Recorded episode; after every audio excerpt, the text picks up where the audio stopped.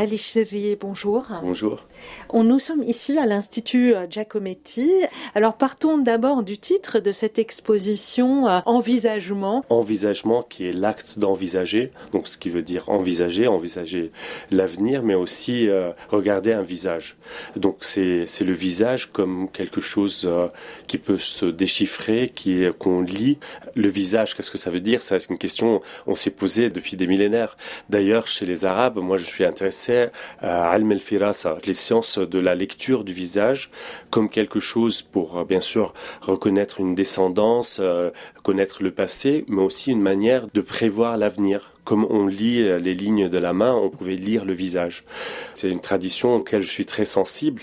Donc euh, moi, mon point de départ dans mes sculptures, c'est souvent des visages, des têtes, des têtes que souvent que j'achète aux ventes aux enchères, des têtes anciennes qui viennent avec leur propre histoire et que j'essaye de, réinterpréter, de leur redonner un autre corps, une autre histoire.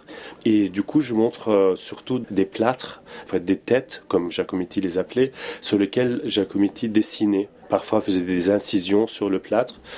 Donc pour moi, c'était le passage de la tête vers le visage.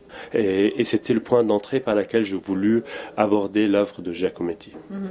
Alors nous avons devant nous hein, cette table avec euh, un crâne euh, à gauche, euh, ça c'est votre œuvre, une tête couchée. Alors parlez-moi des relations hein, de ces œuvres, les vôtres, avec celles de Giacometti.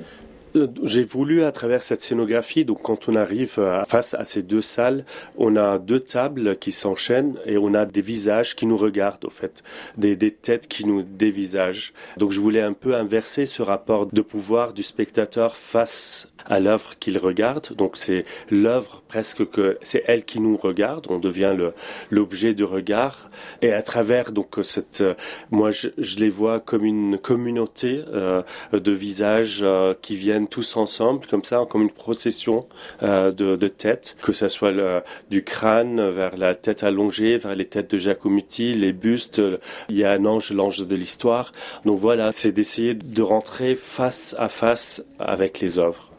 Alors pour cette exposition, vous avez fréquenté, on peut dire, de près euh, Giacometti. Qu'est-ce qui en a résulté?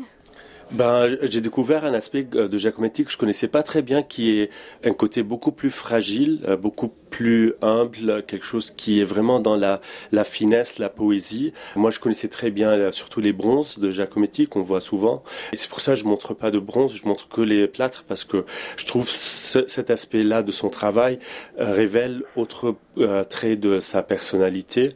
Il y a des plâtres que je montre qui n'ont jamais été montrés, donc des œuvres vraiment qu'on voit pour la première fois parce qu'elles sont pas finies, parce qu'elles sont cassées parfois, qui sont des esquisses. Et je trouve ça beaucoup plus émouvant, en tout cas pour moi, de se retrouver dans ce côté fragile euh, du travail. Quelque chose de vulnérable hein, qui vous a touché? Bien sûr, c'est ça. C'est le point de, par lequel je voulais rentrer euh, dans le travail de Giacometti. Merci Ali Chéri. Merci à vous.